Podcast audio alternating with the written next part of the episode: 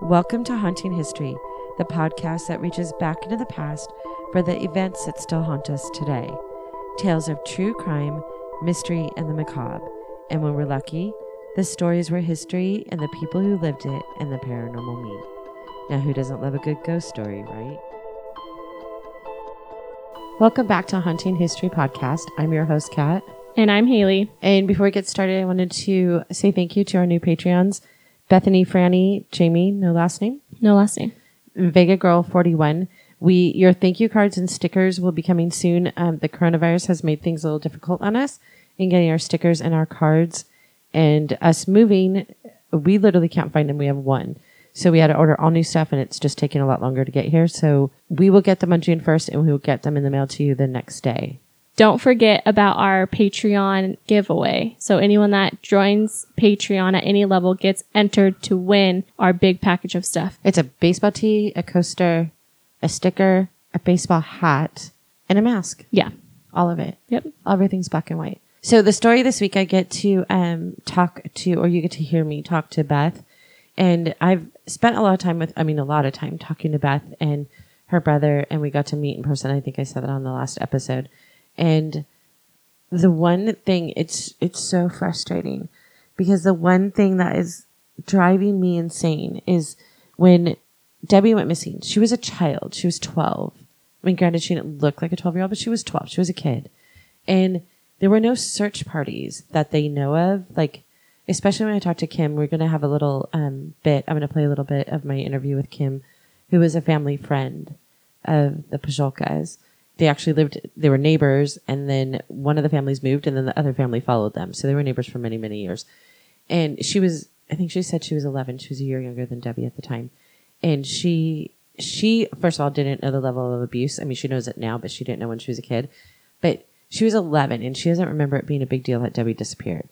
She doesn't remember search parties. Like no one, how now you hear, you tell all your neighbors, and all your friends, and everyone's looking immediately. I mean, like we've even done that for one of your friend's little brothers went missing. Yeah. And we all rushed, our whole family rushed over there and, and walked the streets and Yeah. knocked on doors. Yeah.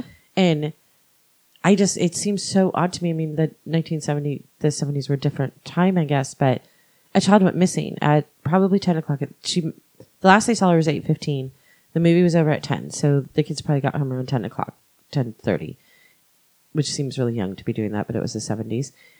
And none of them remember it being a big deal. None of them remember everybody, you know, jumping up and waking up and not. I mean, I know her dad and her cousin and her uncle. I think went looking for her that night. They they all say that it's not from memory. That's from someone telling them that they did that. But other than that, there was not a big hoopla about it. And I even asked on a Facebook page for people who grew up in Corona. It's one of those little um, groups of people that have lived here like your, their whole life. And no one, I mean, they remember her. They remember that, oh yeah, she disappeared or I was friends with the family. But there were even people that said they were friends with the family and didn't even know about her or that, or that she disappeared. And I asked one lady in particular because she remembered it that she was in her class and she went missing.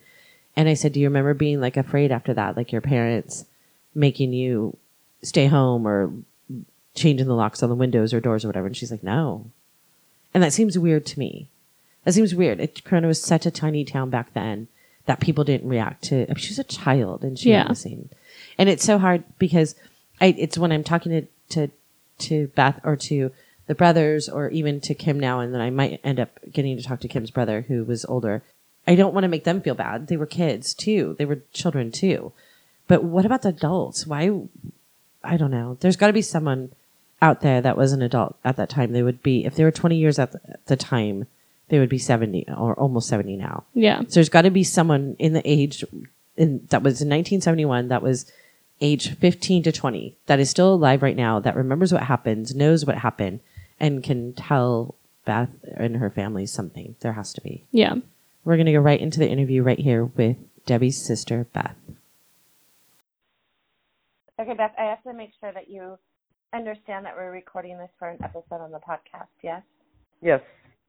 I don't really know where to start, only because you and I have spoken so many times and have had so many conversations. I'm trying to kind of find a jumping off point. Mhm. Uh, but I think that the one thing that I probably should start with is that you were only six when your sister disappeared. Right? yes. So at what age did you find out the details of her going missing? Or do you what do you remember from being six? Do you remember anything that that particular day? Just that everyone was in a panic and that she didn't come home. But it would have been later at night, right? You would have still been awake when they got home from the movies that night. Possibly. But you don't remember the details. No. And as far as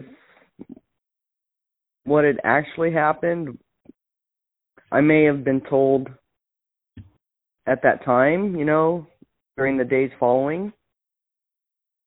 Um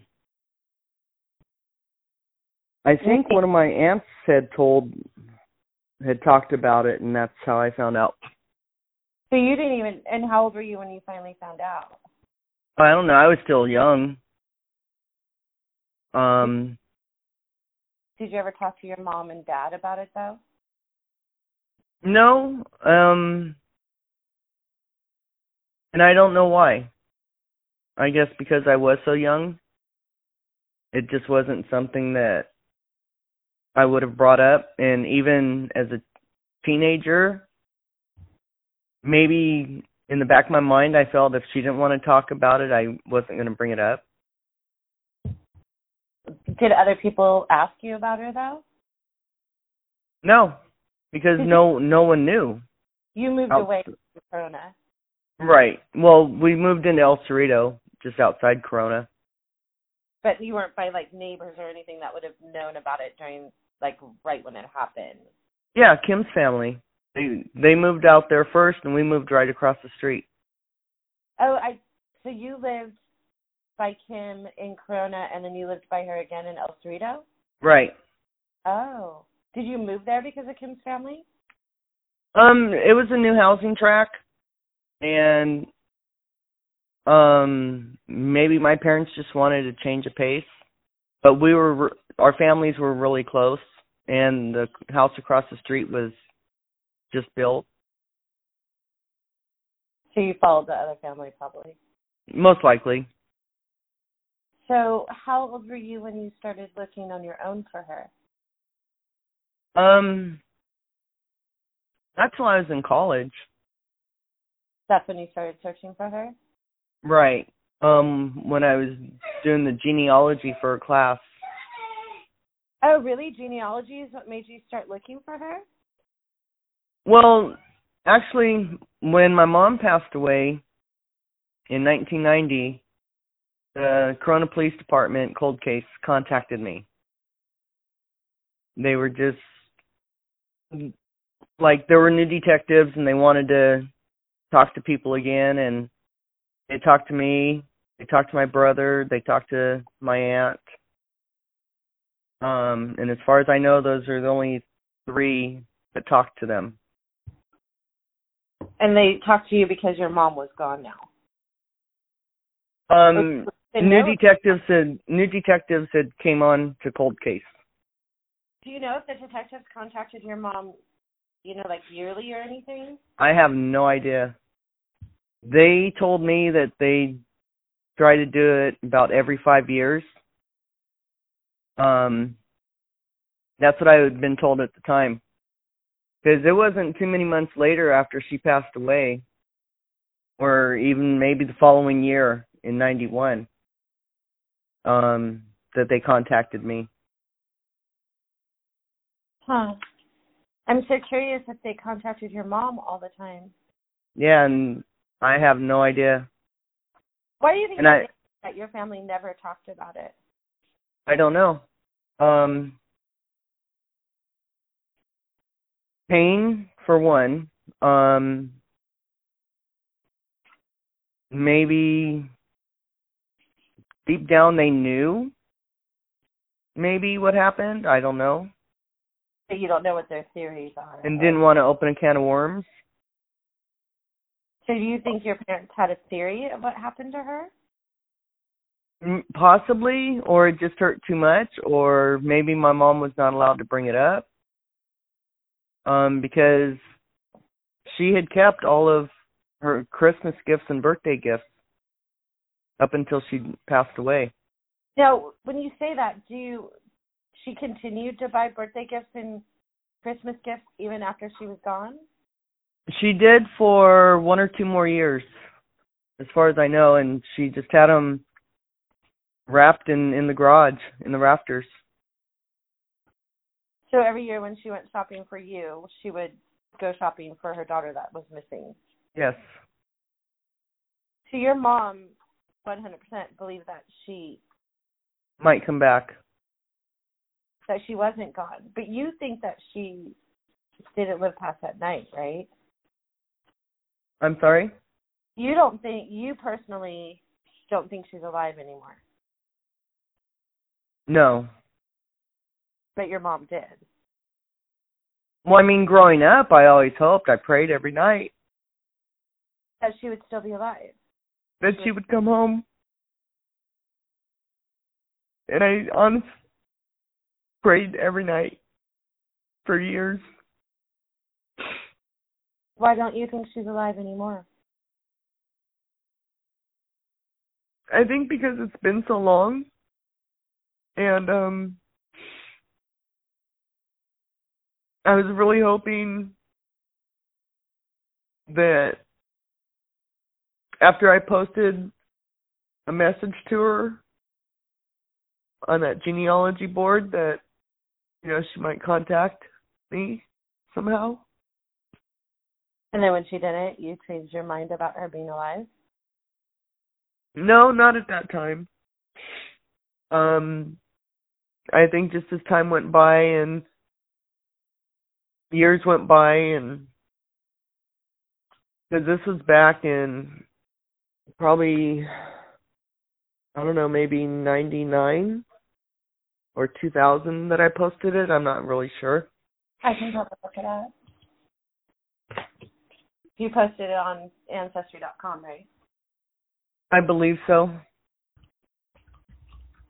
What about doing your family tree is what made you start looking for her just because it was an avenue to search? Um, it just popped up, and I just had an idea that maybe she was searching. And since our last name is not common, you know, I'm sure there wouldn't have been too many messages on there. I'm trying to find you on here and I cannot. But there's a Pajolka family tree. But they only have two two people on it. Who is it? Alton Pajolka. That's like a great, great grandfather. I'm interested why there's only Or, no, an Alton Pashoka in Michigan. um I don't know. Then there's a Sh- a Schwinn Pajolka That's that's my nephew. but- and a Charles Pajolka. But all of them, like, does anybody have your family tree actually on DNA? I mean, on Ancestry? Um, I don't know if it's actually on Ancestry. I have a cousin, Jerry Lynn. Um, I think she's still in Oregon again. She travels a lot. She may be in Oregon. Um, I have her I have her number and stuff, but she was doing a family tree also. And because she's older than I am, like our family were the youngest, basically. Right. because my dad was the youngest child. So all my cousins on my dad's side are a lot older. And Jerry Lynn was doing a family tree, and I was supposed to give her information that I had gained over the course of doing my project, plus someone on my dad's mother's side like a real distant cousin actually had a book printed up with our family tree in it for my grandmother's side What year was she born in again? Deborah, Yeah. 58. What's and she was born in San Diego, right? Yes. What's weird is that there's not an actual family tree for you guys on here. So if she were to search for you through this without doing DNA or anything, is your mom's maiden name Hampton? Hampton. Yes. First name Sharon. Yeah, I'm not seeing any family trees with. Hold on, maybe I just found one. There's one, a Karen DeWitt family tree with a ton of people in it. And so that would be the only one I can find that has her sister actually listed. Um, on the one that someone did on my grandmother's side, it would be under Reamer. But Deborah would have come up as part of the family tree unless it's private. But this woman has um your entire family tree. It has you and Jeff and Mike and Tim all listed. Which she probably shouldn't have because you guys are all alive, so it's not really safe. But, well, Mike's Mike's deceased. yeah, but I mean Jeff and Tim still are, so it's kind of weird that someone has your information out there. Just FYI, I mean, I'll help you get this off because it probably shouldn't be on there. Like Okay. it's fine for Deborah and Michael, but not for you and Tim and Jeff. It shouldn't be like it shouldn't.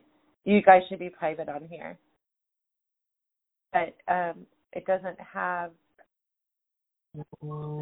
It does. It only has. It doesn't even have any information other than sources. So I don't know how close this person is to you. Yeah, I have no idea Um, because I believe even in that ancestry book, it has her in there. yeah, which is fine. But I mean, for having something online, yours, yours and your brother's should be private while you're still alive. It just makes it. It's just another way for people to find you. It's not a good idea. But we'll work on Mhm. that.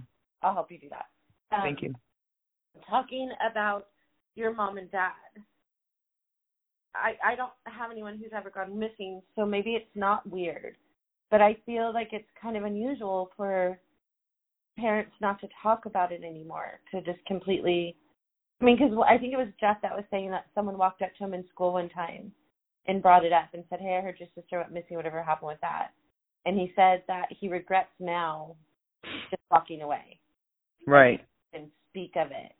But I mean, what was going on that would make it a taboo conversation? Do you know what I'm saying? Like, I understand that it's hurtful and it's it's awful and it's not it's unexplained and unsolved. But what could have made it so taboo that someone even asking about it would make you walk away from that person? I mean, Jeff remembers the conversation and remembers being blatantly rude and just getting up and walking away. I I know during those years he was on drugs, and they were on drugs from early early on. That's what I was going to Um, ask you. Do you think that's what contributed to the fact that your brother spun out of control slightly? I mean, slightly. I mean, they did spin out of control. Do you think your sister's disappearance contributed to that?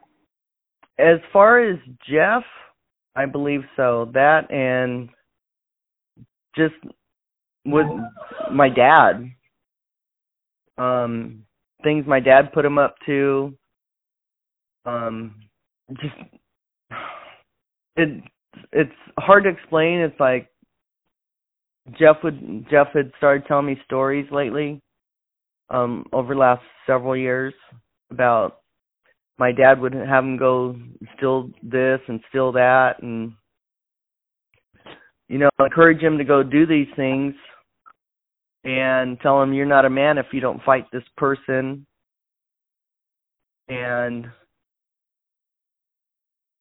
you know i i think maybe that was just a coping mechanism for jeff and tim um tim really didn't get the brunt of physical abuse that jeff did And what? Jeff was the oldest. It went Jeff, yes Deborah, Tim, deborah deborah jeff tim me mike but Deborah was the oldest.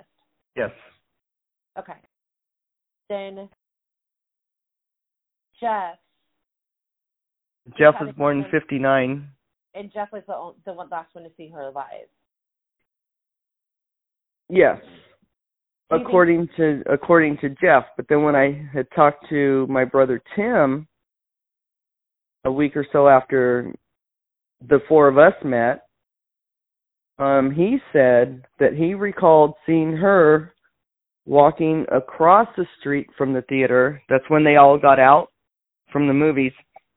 But he's seen her walk across 6th Street with a friend that lived up on Olive. Okay, wait a minute. That okay. So, So did he just recently tell you that? Did Tim just recently tell you that? he told me that a couple weeks after you and I, Met? Yeah, Okay, so the story has always been that changing.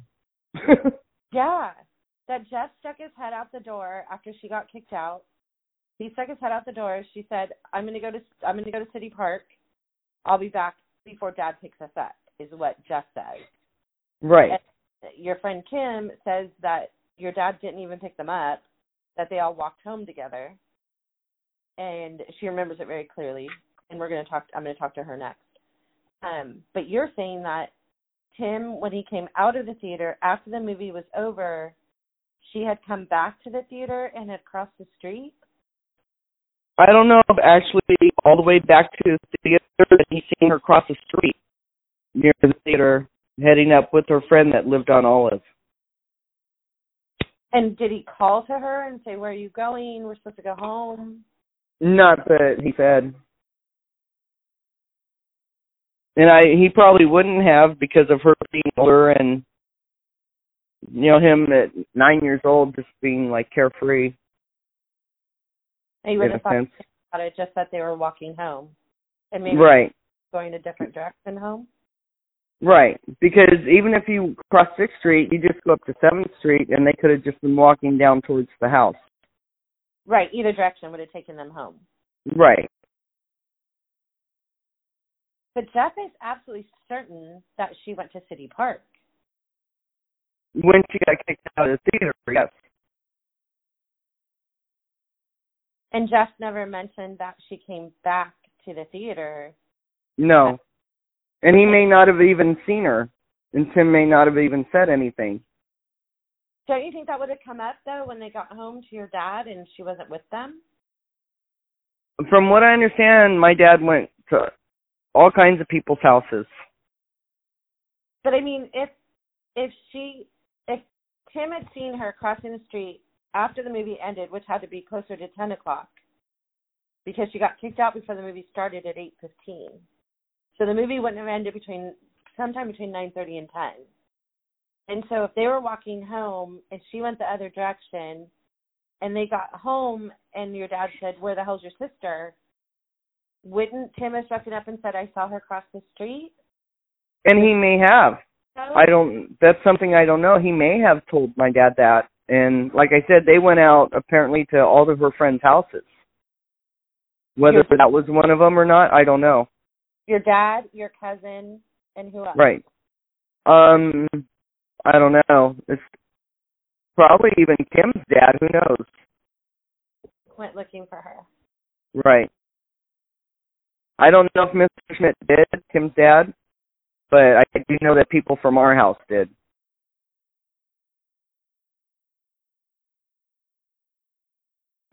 It's so complicated because there's so much history that has gone on between then and now. Right. Memories are not great. But do you, your brothers seem, I mean, I can't speak for Tim because I haven't spoken to Tim, but for Jeff, it seems that information is flooding back that they haven't thought about for years. It is. And is it the drug use is going to hinder the reality of the information coming back? Do you know what I'm saying? Like, I mean, for Yes. any, it's very difficult for us to remember what happened 35 years ago, 40 years ago, whatever it is now. Um, It's going on 50 next year. for this year, I know it's going to. I I can't do math. I can't. I can never do it in my head. Um, for any of us, it would be difficult to remember something that happened 50 years ago. But then when you involve drugs and then the type of drugs that they were doing, because it was the 70s and they were probably doing psychedelic. Everything, yeah. Um, their memories can't be that great. Why do you think? Let's go back to the fact that your brother spun out of control. So it's not just because of your sister disappearing. And I talked about this in the first episode that um, it was a very abusive situation that you guys lived in. Like I know that you, the siblings were devoted to each other. I understand that. But the dynamics of your household. It was horrible. So believing that your sister may have run away, not necessarily ran away because it obviously wasn't pre pre like she didn't decide in advance that she was going to run away.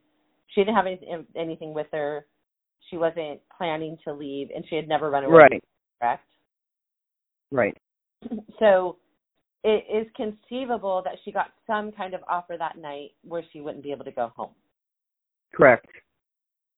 Or in into I mean, I guess I'm wondering too.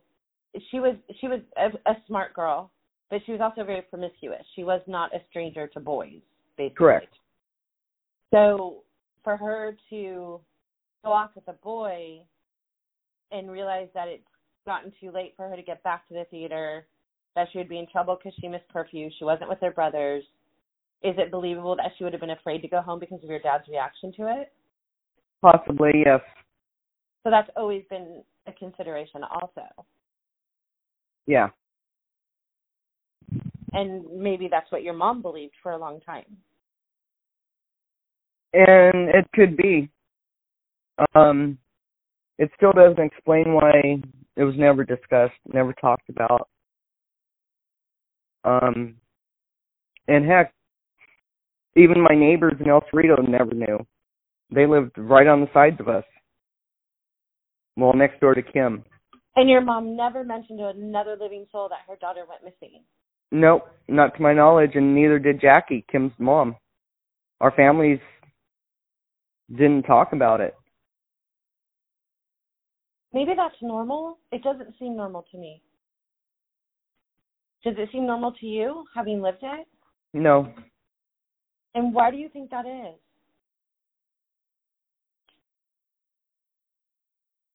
Maybe talking about it made it real, even more real than it was already. How Does that make sense? well, yeah. How abusive would your dad have been if she missed curfew? With her, I don't know. Cuz as far as as far as um Jeff, he didn't start that till after we moved to El Cerrito and as Jeff was getting older. He was Oh. very abusive to my mom. Even in Corona. Yes, and all the other cities they lived in. Okay, so your dad had a, a, a history of abuse. Very much so. And we don't know how much abuse Debbie faced. Right. Or if she did, if not, I don't know. We don't know. It seemed it seemed as though that it was always focused between my mom and dad when I was young.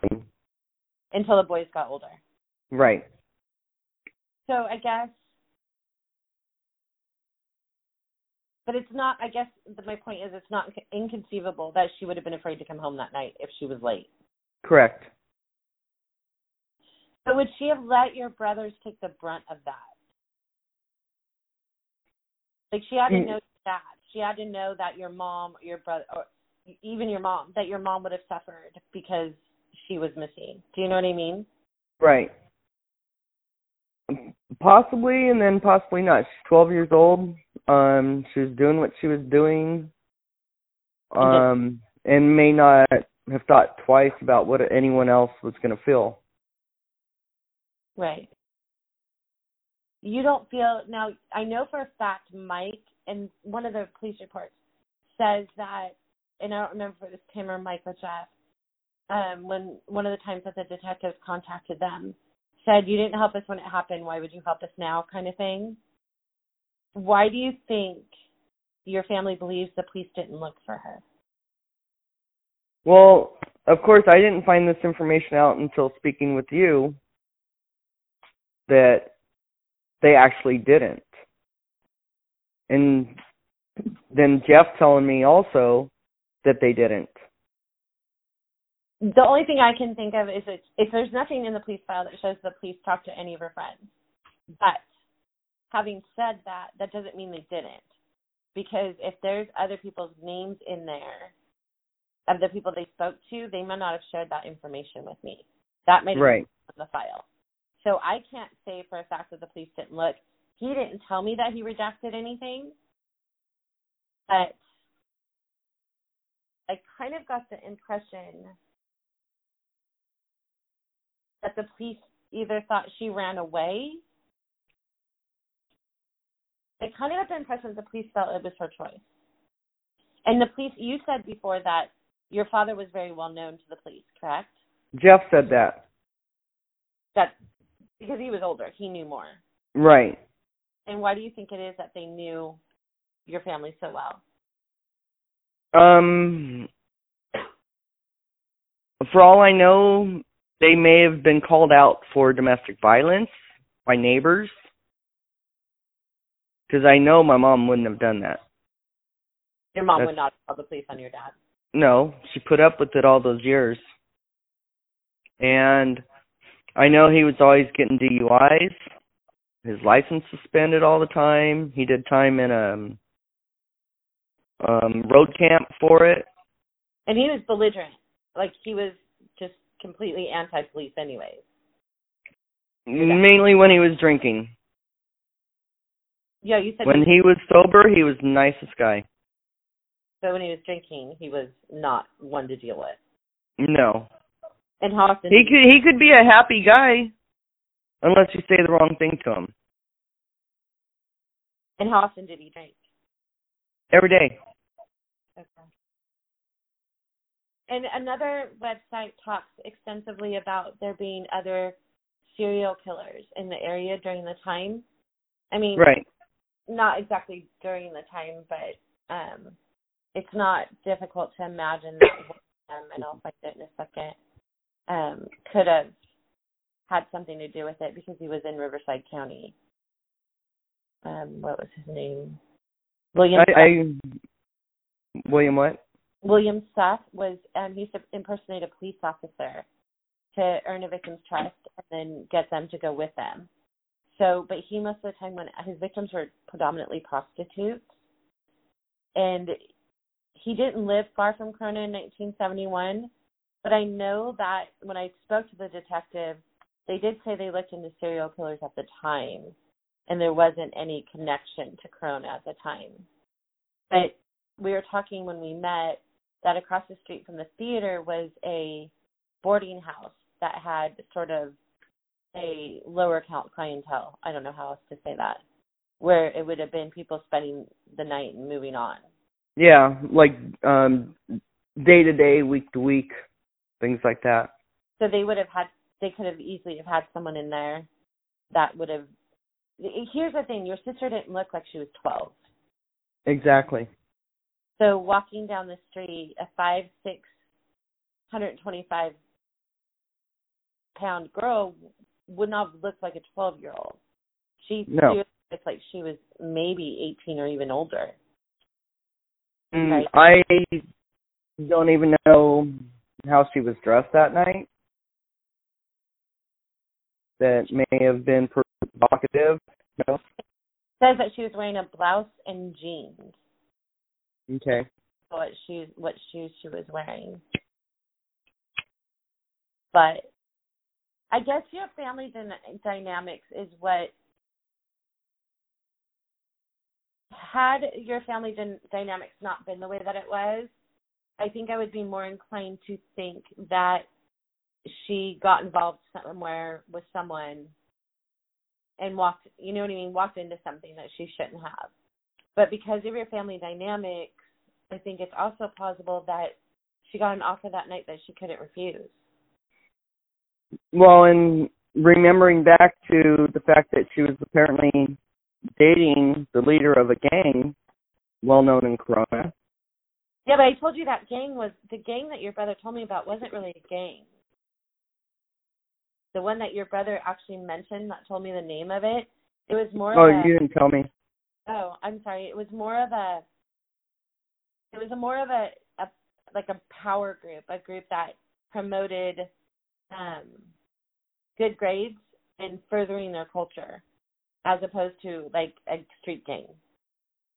Well, in the meantime, they were Mexican and she was white. And that probably wouldn't have gone over well. Back in 1970s, that might not have gone over well. I mean, right. it's also it's so curious too is that we can't find out if she walked to the park with a group of friends or if she walked to the park by herself because we've heard both stories. Jeff saw her with a group of kids. Yeah. They all got kicked out. She wasn't the only one kicked out that night. And the frustrating thing is that someone is still alive that knows what happened that night. They know Exactly. left alone. They know whether she walked to the movie theater, I mean, to the park by herself. They know whether she came back to the park. Someone out there has far more information than your family's ever gotten. The thing is, is I don't understand why your family never got that information, unless they did and just didn't talk about it. Which would have all of this healed your brothers? Would their roads have been different? Would your dad Yes. different? I, as far as my dad, I don't know. He was on that path for years. But as far as my brothers, that would have helped them tremendously.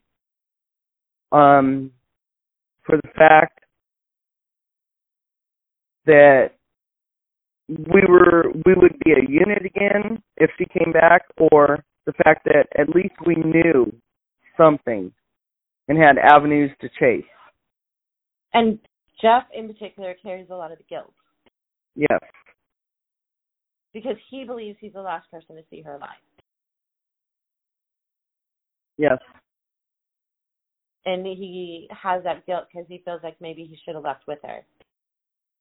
that and tried harder to convince her not to leave because he didn't like the friends that she was with. Okay, he's never said that. He didn't like the girls that she was hanging out with, No, he didn't trust them. and he never went back and talked to them again. Like, where's my sister? According to what he said, one the one that approached him at school was one of them that was with her that night, Oh, and that's why he feels so much guilt. Also, that he brushed her off instead of talking to her. it's clear that you have a lot of love for your brothers. I do. Hasn't always been easy, but I do. And I want to give you a chance. I had mentioned in the last episode, I told you that I think that if there's a chance that Deborah's listening, and this was just my opinion, and thank you for trusting me, but I think that us being brutally honest, if she were to hear this, I think that it would be more likely that she would reach out to you if we're being brutally honest about your life and your family and the dynamics and what's happened to your brothers. If we sugarcoated it and she knew the truth, then she might not be as willing to reach out. Right. So, like I told you I was going to. I was going to mention that one of your brothers is incarcerated, and I didn't say why he was incarcerated, but like I told you, any one of my listeners would be able to look that up. Right. Um, I want to give you the chance to to explain your brother and defend your brother. right now? The one, him. I mean, the yeah. Yeah. the person that he was, and I, yes, he's in prison, but that's not who he is. And I want to give you a chance to defend him a little bit because people are going to look it up. Like I told you on the phone, people are going to look that up, and I want to give you the chance to defend your brothers and hit Tim in particular. Tim was always a quiet, easygoing guy. I never saw a temper on him. Um, he told me he started drugs probably 11 years old Oh God. and never looked back. Everyone was doing them, and that was his escape. And he did them up until he got incarcerated. And that's partially what led to him being incarcerated. Yes, that played a role in it because the man he was working for was also supplying him with drugs. rather than paying him for work that he did because he had hired Tim. Tim worked for him for years and uh remodeled interior the houses for the guy. And most time the guy wouldn't pay him or he'd pay him with drugs. And I guess just one night he they got into it and he'd had enough and excuse me they started going at it in the driveway. Because Tim lived in a trailer on the guy's property. And they um started going at it in the driveway. And Tim snapped after all that time. And he called the police and turned himself in. And he's in jail for um Murder. for murder for that for that incident. Yes. But you him was never violent before that. No. And even at one there was one time when my dad was yelling at me and he was sitting at the table drunk and he got mad at me because I poked holes with a pin in his cigarettes. And Tim came out of his room and was defending me, and my dad went after Tim and stabbed him in the lung. And dying, well, not dying, but laying in the hospital, he he wouldn't press charges on my dad. Um, and What- wait, he was in the hospital because of what your dad did to him? yes, my dad stabbed him and punctured his lung. Oh my god. I don't know, and I've said this before that there were so many times during our conversations that I felt that maybe I'm not qualified to tell your story just because the level of abuse in your household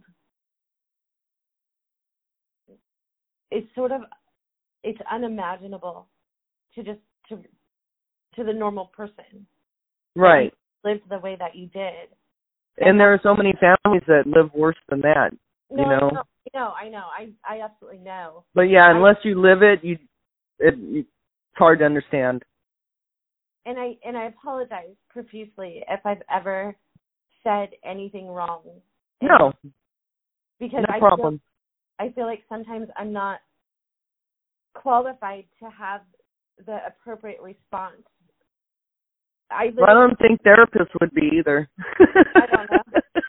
I almost started crying when you said that your dad stabbed stabbed him in the lungs. But that's the man that's supposed to protect you and take care of you, and it's right. unfathomable that he would attack. And this was all because of you, because you were playing with his cigarette. Yes. And my dad was getting loud and belligerent, yelling at me, and Tim came out to tell him to knock it off.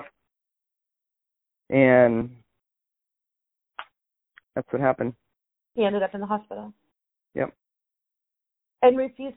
And this is the one thing about Jeff too is that, I mean, Jeff is clearly damaged. He's damaged because of this. And I don't know. I didn't mention in the last episode, but maybe you can. What happened after he met with us? And you're welcome to say you don't want to talk about it. That's fine too. But I think it it it sort of portrays how much this has affected your brothers. I can say it affected him tremendously, reliving things and remembering things and to the point where he backslid a bit. because it Oh, was that dramatic. And I should say that I should explain that we actually met at the theater where she went missing. Yeah. And they went from That the was- yeah. theater.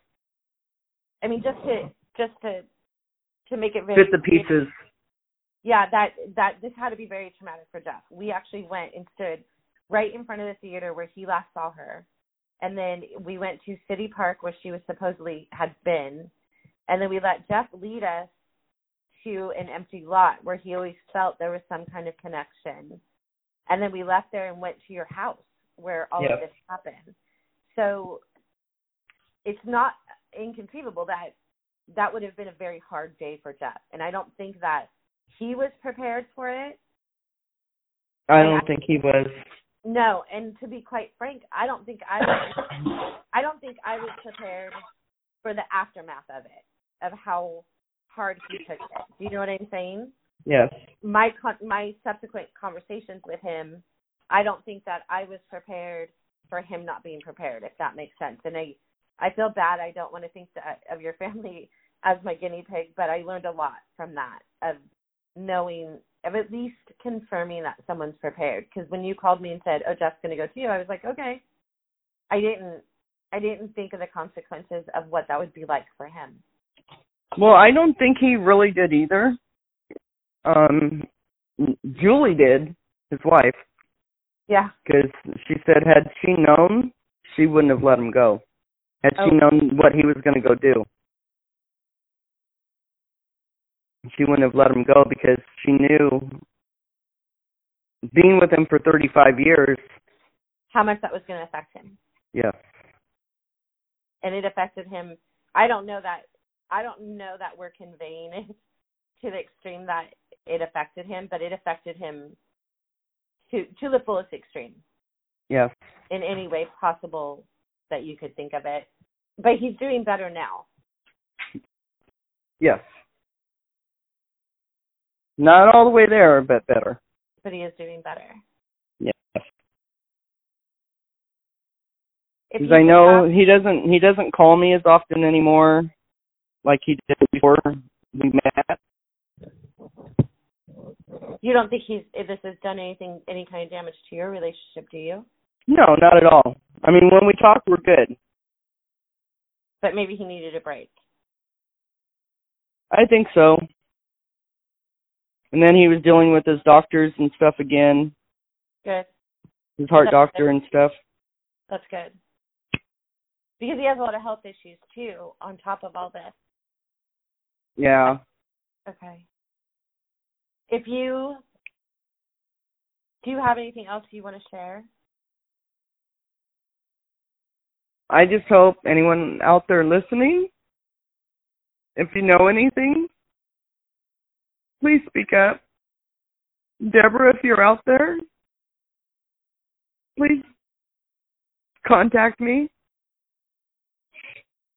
I I was only six, but I've missed you all these years. I would love to I would love to meet her or just hear something. I hope it happens. A 12 year old child did not disappear into thin air almost 50 years ago. If you, or if you suspect that someone you know may know something about the disappearance of Deborah Pajolka, please contact the Corona Police Department at 951 736 2334. You can also find more information on Deborah at the Charley Project backslash Deborah Pajolka or on the Doe Network, again, the Doe Network backslash Deborah Pajolka. And as always, we'll have her age progression and her photos on our episode webpage at hauntinghistorypodcast.com. Thank you for listening to this episode of Haunting History Podcast. We love hearing from you, so be sure to follow and comment on Facebook and Instagram and Twitter at Haunting History Podcast. And don't forget to subscribe, rate, and review wherever you listen to all your favorites. Visit our website at hauntinghistorypodcast.com for more information on each episode and links to our Patreon page and all our social media platforms. Until next time, I'm Kat, I'm Haley. and remember, the living are far scarier than any ghost.